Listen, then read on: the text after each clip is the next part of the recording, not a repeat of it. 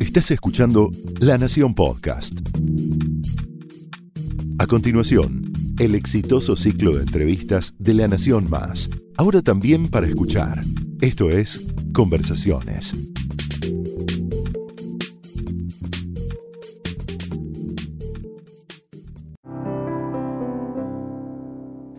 Bienvenidos a Conversaciones, mi nombre es Yamila Trautman y hoy me acompaña Cani García, cantante puertorriqueña o boricua, ¿cómo te Sí. gustaría que te diga? Las dos son lo mismo, así que no pasa nada.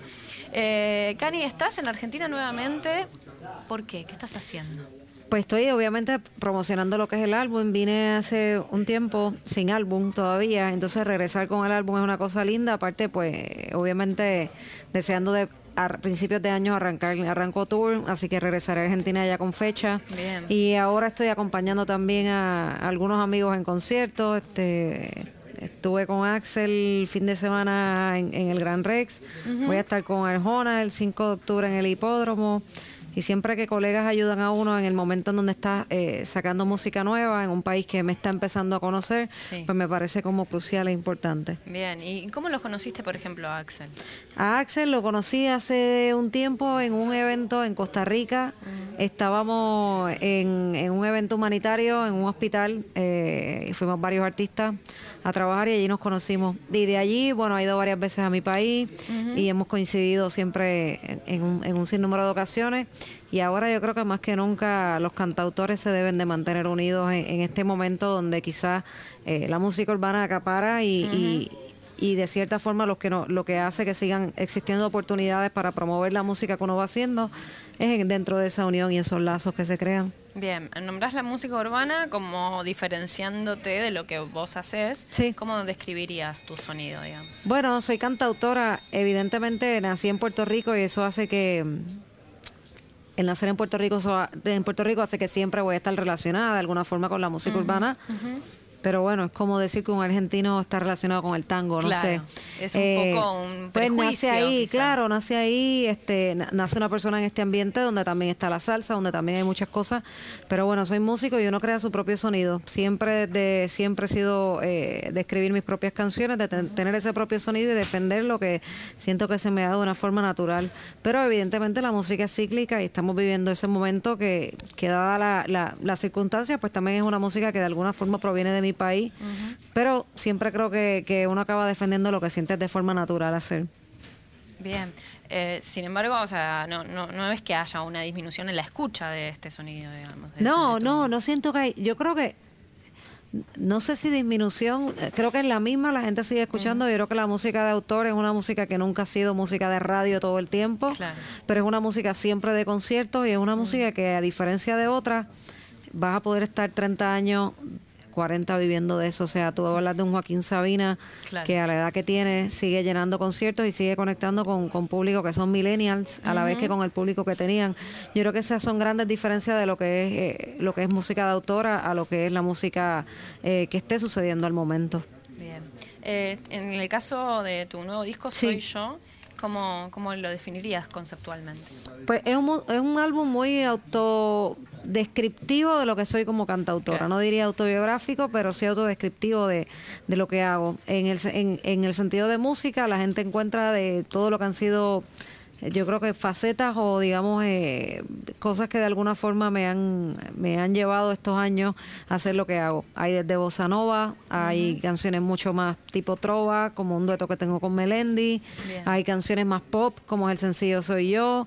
Hay bastantes canciones también de temática social, como unas cinco canciones.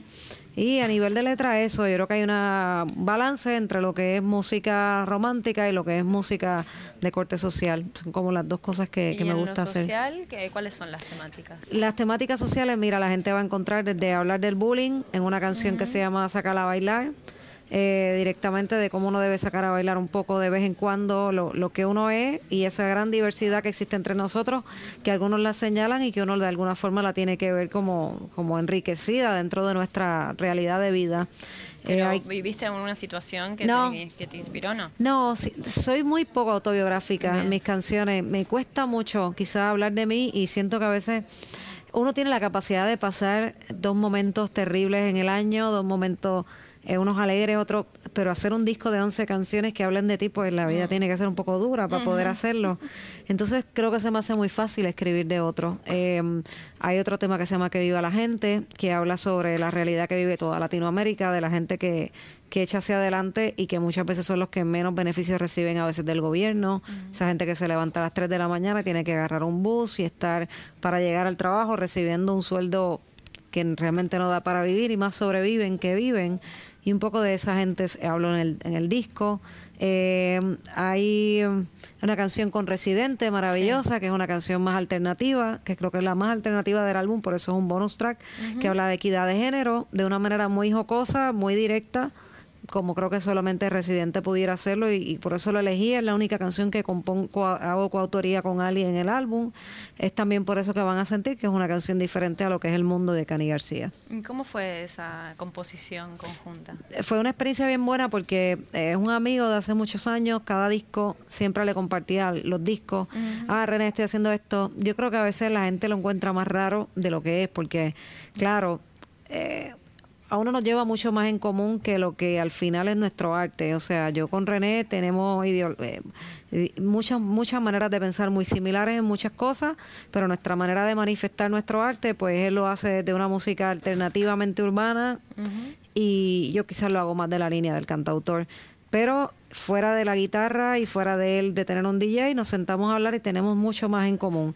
Es por eso que cuando quería hablar de esto, para mí era importante hacerlo con alguien que no fuera cantautor, que no fuera de mi universo y que me propusiera una manera de llegar a la masa trayendo un mensaje muy actual, pero a la vez muy serio, porque hablar de, todavía el momento desigual que viven las mujeres y los hombres es un tema serio. Y creo que con René eh, nos acercaba más a la masa, al pueblo y a buscar una forma eh, dentro de ese humor de, de poder atraer a la gente con un beat sumamente agradable pero entonces en ese momento en que la gente se acerca llevamos un mensaje contundente. ¿Y cómo es el momento de Puerto Rico con respecto a este tema? Porque acá estamos como en ebullición, pero... en Puerto Rico el tema de equidad de género es todavía... Creo que en algunos aspectos estamos adelantados y en otros estamos muy atrás. Creo que como más o menos viven todos los países en cosas adelantadas, bueno, eh, creo que, que obviamente la, el momento, por ejemplo, laboral de la mujer, tienen posibilidades eh, de, hay muchas jefas, hay este tipo de cosas, sí se dan, pero hay otro tipo de cosas que es lo, lo pequeño, lo que vemos en lo cotidiano. claro. lo que vemos en el cotidiano, desde todavía comentarios, chistes, eh, eh, obviamente inseguridad, todavía tú escuchas los comentarios de una mujer no puede vivir en este sector o en este otro, o caminar de noche, cosas que, que uno dice, ah, un comentario machista, pero más allá de machista es que es una realidad eh, eh, aún actual. Así que en ese sentido creo que es muy igual a los otros países de Latinoamérica. ¿Y recibiste repercusiones con respecto al tema? Eh, pues mira, yo creo que es un tema que mm, cuando sea sencillo, que va a ser un poquito más adelante, creo que va a tener obviamente más repercusión. Pero sí, ahora lo que al principio recibimos los dos, pues claro, como venimos de universos distintos, quejas de parte de por qué hago algo con alguien como residente, ese tipo de cosas, pero creo que lo mínimo. Eh, lo, mayor ha sido encontrar nuevos aliados. Yo creo que entrar yo también en el... En, el público de residentes es un público muy diferente al que yo he llevado hasta ahora y para mí es importante también capturar, porque es un público eh, es un público que, que busca letra, que busca, que, que, es un público intelectual, que es un público que, que, escucha y que, y que también eh, pone a uno en cierta línea de, de expectativa, de que están esperando consumir algo que valga la pena. Y en ese sentido, pues me encanta. Eh, y por otro lado, pues a René también lo aleja un poco de ese público pero también lo acerca a, otros también, otro tipo de público más accesible en el cual él quizás no, no se ha visto enfrentado. Así que para los dos ha sido un gran reto el hacer esto juntos y, y nos lo estamos disfrutando mucho. Bien, volviendo a la temática de género, leí hace poco dijiste, tenemos que seguir hablando de cómo la mujer debe seguir estando en ese lugar sin la necesidad de ponernos poca ropa para tener posibilidades. Esto te referías al lugar de la mujer en la música, digamos. Sí. ¿Cómo ves eso? ¿Cómo está evolucionando? No veo que evolucione mucho. bueno, como eh, involucionando. sí, yo creo que, que este, yo siempre hablo desde el, lugar del respeto, porque yo creo que pues que cada cual defiende su propuesta como debe. Pero evidentemente no, no deja de chocarme, porque no deja de chocarme, por ejemplo, ver videos donde tengo amigos que converso con ellos, amigos, colegas, que converso con ellos y son tipos que me parecen a mí en posturas bastante eh, sensatas, bastante... Eh, yo diría solidario con lo que está sucediendo, más sin embargo, en, un video siguen poniendo una mujer en un, eh, en, un, eh, un, tubo, bailando, con cero ropa y demás, y seguimos de alguna manera eh, estigmatizando esto y visualizando una realidad que no es la realidad que nos lleve a, que es la realidad pero no es no es un movimiento que nos lleve a pasos adelante dentro de la mujer. Entonces por eso me parece para mí siempre, aun cuando digo, pues respeto, pero de cierta manera no dejo de indignarme. Y por eso me parece importante. Y la única forma, yo creo que de lograr todos los pasos adelante que han logrado las mujeres es dentro de la indignación y dentro de la molestia y dentro de pelear. A diferencia quizás del, del hombre que, bueno, que nació y se le ha dado todo. Entonces, de alguna forma, pues, eh, aunque uno quiera ser respetuoso, pues llega un punto que no hay de otra que dejar la política a un lado y decirle que, que bueno, que que, que de alguna forma pues, pues es importante ponerle un poco de ponerle un poco de ropa a la mujer o quitarle un poco de ropa a los hombres también, que no está mal. Porque no, ahí va la equidad. Eh, ¿Sentís que, que los hombres se contradicen en ese sentido? Porque por ahí tienen un discurso que es feminista y después terminan poniendo... Sí, totalmente. Y yo creo que todos nos contradecimos de alguna forma. Yo veo entrevistas mías que digo, uff, dije esto y no me di cuenta. O muchas veces peleo porque te vas educando y mientras es, difícil, mientras más lees o mientras más vives, difícilmente que no nos contradizcamos nosotros mismos. Es eh, una realidad, pero eh, por eso quizás no juzgo tanto, pero eh, toca entonces en ese momento cuando se contradicen de alguna manera uno como colega también decirle eh, lo que sea y, creo que es importante. Para mí no hay mejor herramienta que seguir haciendo música con contenido, y más allá de señalar lo que el otro esté haciendo. Yo creo que la gente va a seguir escuchando eso, la gente va a seguir consumiendo ese tipo de videos pero de alguna forma, eh, si, si, tienes en el buffet, aparte de que dice, no, es que, es que quiero comer saludable, pero nunca te ponen un pescado en la mesa, pues no lo consumes. Si de vez en cuando ves un pescado, dices, ah, mira, voy a consumirlo. Y hay unos vegetales, ah, no estaba ayer en el menú, pero hoy está. Y yo creo que eso es lo importante, ofrecerle un menú a la gente con contenido. Muy bien. Bueno, vamos a repasar un poco tu historia para que la gente te conozca más. ¿Cómo, ¿Cómo fue tu infancia en Puerto Rico y cómo fueron las primeras aproximaciones a la música? Pues soy puertorriqueña de papá español, mm. entonces eh, desde chiquita mi mamá que era maestra de música eh, fue la que nos puso en esto y desde chiquita empecé en violonchelo. Toqué música clásica toda la vida, lo que me encantaba. Y estuve después en una escuela de música y allí a los 14 les pedí a mis papás por favor que quería estudiar guitarra y empecé a estudiar como segundo instrumento guitarra. No cantaba, no hacía nada, era sumamente tímida y mm, empecé a cantar por necesidad de que un novio volviera conmigo, que no quiso volver conmigo. Fui a un talent show en la escuela, llegué última en el talent show, no pasa nada, pero me di cuenta que me encantaron los aplausos y me, me, me encantó utilizar la música para eso mismo, para romper un poco la timidez y buscar un papel y poder decir lo que quería. Me pareció como algo sanador de alguna forma y, y es por eso que estudié en la universidad composición y arreglo en música clásica, o sea, para orquesta, nada de lo que hago. ¿Nunca quisiste ser veterinaria o odontóloga? No, no, siempre quise ser músico, pero siempre quise ser músico de fila, de estar detrás en una orquesta. Nunca quise ser protagonista, nunca quise estar frente a una cámara. Y, empecé a, disfrutar tanto esta otra parte de contar historias por medio de tres minutos y cuatro de, con una guitarra. que no tenía de otra que enfrentar entonces esos grandes miedos porque era mucho más grande la pasión que tenía. Y así fue que empecé, este, estuve un día así cuentos que, que siempre la gente lee en, internet, que, que, son reales. Tuve un día en un, en un, eh, en un este reality show. Sí, en Objetivo Fama. ¿no? Objetivo Fama, estuve solo un día de mi vida. Era el primer año, hace 16 años, cuando empezaron los reality. Y estuve un día con esa cosa de llegar a una disquera y mm, me aceptaron. Y camino a mi casa tuve un accidente de auto y ya no participé. Pero ya... ¿Eso sentís que fue como el destino por alguna razón? Sí, totalmente. Yo creo que mi destino es lo que hago, pero quizás ese no era el camino. Pero, pero lo que me pasó... A ser más cantante pop. Sí, iba a ser cantante, no iba a ser cantautora. Entonces era... para mí era... Eh, Por ahí bailando en, poca ropa. probablemente. No creo. Yo creo que no hubiera ni ganado ni nada. No hubiera durado. Seguro me hubiera peleado con alguien. No hubiera durado nada. Hubiera sido la, rebelde que todos odian en el... Yo no sé qué hubiera pasado. Lo que sí sé es que lo que pasó fue lo que tenía que suceder. Y yo de verdad estaba allí a un sentido de, de, poder llegar a una disquera. Entonces no tenía los recursos para grabar, ir a Miami y aparecerme. No tenía eso. Entonces para mí esto era como la manera de poder llegar, era entrar en uno de estos reality. No sabía lo que era un reality, era el primer año que se hacía. Eh, quizás también si hubiera conocido un poco más, me lo hubiera pensado un poco, el, el, no porque sean malos, sino porque quizás no respondían a mi profile, a mi, a mi, a mi personalidad. Entonces, ya de ahí había gente de Sony viendo el programa.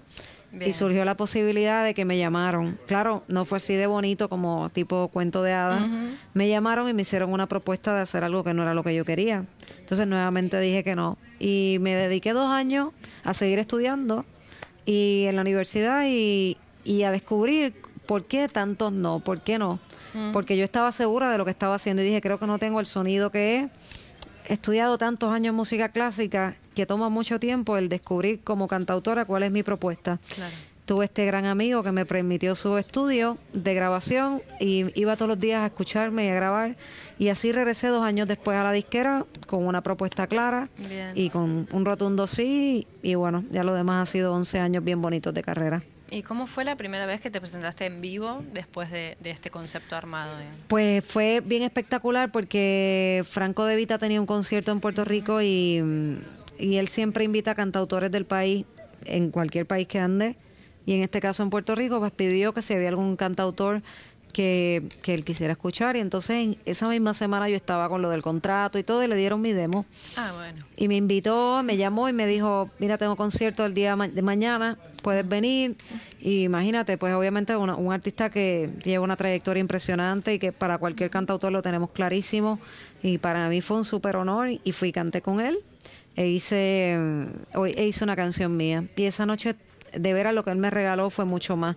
Más allá de cantar y de que esté Franco y de que esté el público, logró eh, visibilizar de alguna forma la disquera de quién era Cani y de lo que podía hacer.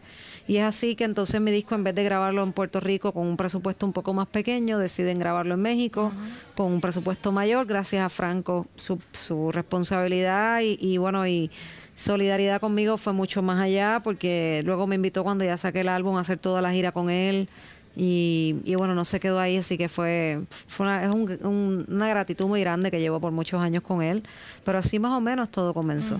Así que velozmente saliste del país. sí, velozmente y me tuve que ir a vivir a México. Me fui ocho meses porque en México pasaron todo, o sea, primero fue un disco súper premiado, gracias, de verdad, gracias a, todos, a todo el equipo y que, y que bueno, cuando llevas también canciones de toda tu vida, yo creo que el proceso de selección es bien enriquecido, porque no es lo mismo hacer un disco que llevas un año, sacaste uno y el año que viene hay que sacar otro, al disco con que llevas toda tu vida escribiendo, se, se enriquece de un montón de ritmos, de letras y demás. Y nada, de ahí vinieron premiaciones, cuatro nominaciones al Grammy, un montón de cosas lindas y, ganar dos Grammys de ellos con ese disco.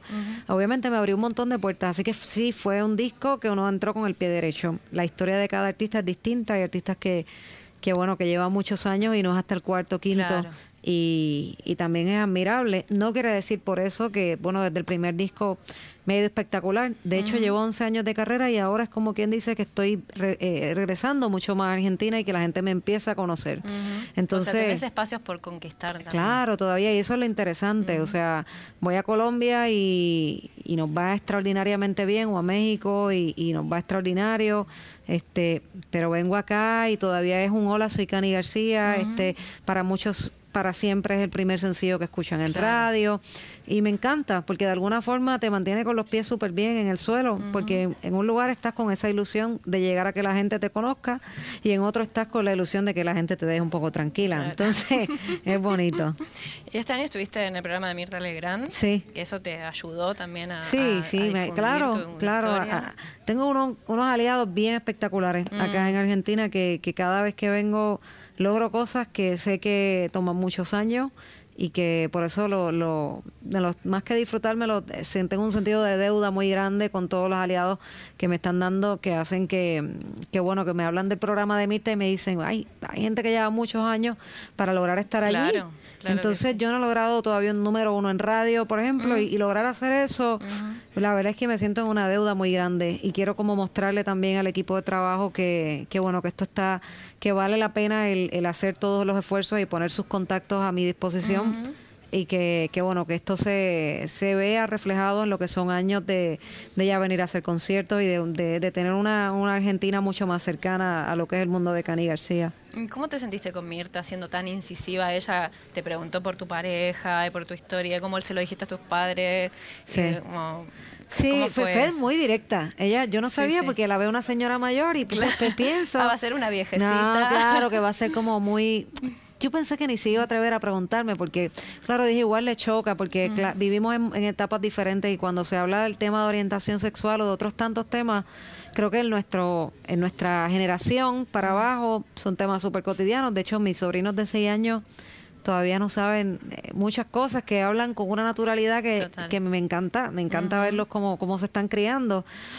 Pero otras generaciones, claro, no las juzgo porque vienen de otra, de otros momentos de vida y de otras realidades que los hacen hacer comentarios eh, con una naturalidad eh, de su de su realidad, de lo que han sido sus años. Y pensé en el caso de Mirta, que no me iba a preguntar nada, dije, ni se va a atrever a preguntarme, pero fue muy directa, o sea, y fue como, entonces estuviste casada, o sea, ella en dos oraciones hizo el, resumen de mi vida amorosa. Claro. Estuviste casada con un hombre, te, divorciaste y ahora. Y entonces ahora estás con, una, mujer. Y entonces yo le dije, pues así mismo, ya lo dijiste así, me ah, dice, ¿y tus papás? Y le dije, bueno, mis papás muy bien. es que luego también que se preocupe por tus padres, ¿no? Sí. ¿Cómo se lo dijiste a tu familia como si fuera eso un problema? ¿no? Claro, y, lo, y la entiendo, porque yo creo que cuando tú te vas a casar, yo creo que los primeros que se, bueno, muchas veces, no siempre, pero los primeros que se los dices a tus hermanos y tus padres, cuando vas a tener un hijo, los primeros son casi siempre esa, ese núcleo familiar, aunque conozco muchos amigos que, su, y muchas muchas veces yo, que tu núcleo familiar, tu núcleo familiar es la familia que elegiste. Yo creo que uno va cambiando en ese, en ese núcleo de esas personas que sientes importantes en tu vida. Pero para muchos ese núcleo familiar, y por eso lo comprendo de que entiende que una un cambio de vida o una realidad o, un tema tan tan profundo y tan fuerte como es la orientación, pues los primeros son los papás. Entonces, yo todo lo tomo de quien viene. Y creo que por eso de parte de ella entendía que para ella era importante la parte de la familia y, y bueno, como para mí no es difícil de contar, yo creo que las cosas que las que siento orgullo o en las que siento que, son bonitas, pues compartirlas no es nada malo. Sí que se lo compartí con la misma naturalidad, sin saber que obviamente piensa ella, pero tampoco preocupándome mucho por, por, eso. lo que opine, claro.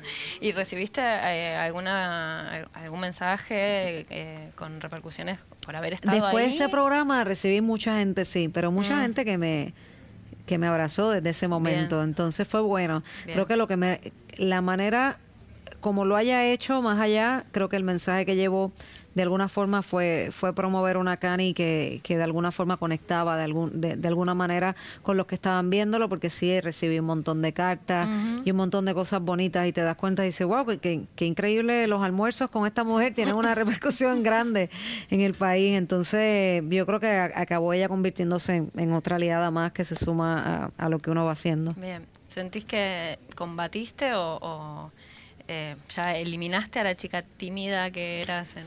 No, siempre sigo luchando con ella. Mm. Sí, ahí tengo mis momentos. Tengo mis momentos. Realmente hay veces que me cuesta más que otros. Hay cosas como para gente que pensarían que son los que más me deben costar que subirme a un escenario. Eso es lo más fácil. Bien es que me lo disfruto tanto, pero esto de las entrevistas creo que es la parte más, más compleja. no se nota, no se no nota. Se nota. Vamos bien. aparte le respondiste a Mirta con una naturalidad. Sí, sí, sí. Y eso... Eh, sí después de eso ya está, podés hacer cualquier entrevista, creo yo. Eh, Cani, te voy a pedir si eh, cerramos esta entrevista con una breve parte de una canción, así también la gente sabe cómo Perfecto. ¿Y esto lo hago mirando ya o mirándote a ti? Es lo que vos quieras. O, mirando la redacción. Ya, mirando la redacción. esto se llama para siempre, a ver. Y déjame abrazarte para siempre y déjame besarte a mi manera, agarrar tu mano donde quiera, porque yo he nacido para quererte. Déjame abrazarte para siempre y déjame besarte a mi manera, agarrar tu mano donde quiera, porque yo he nacido para quererte. Ahí está. Muchísimas gracias, Cari, por venir a Conversaciones. Te ah. aplaude la redacción. Gracias. Gracias. Gracias.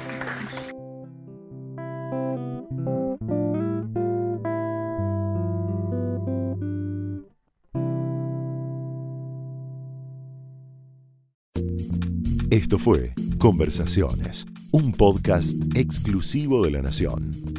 Escucha todos los programas de La Nación Podcast en www.lanacion.com.ar. Suscríbete para no perderte ningún episodio. Estamos en Spotify, Apple Podcast, Google Podcast y en tu reproductor de podcast favorito. Seguí escuchando La Nación Podcast.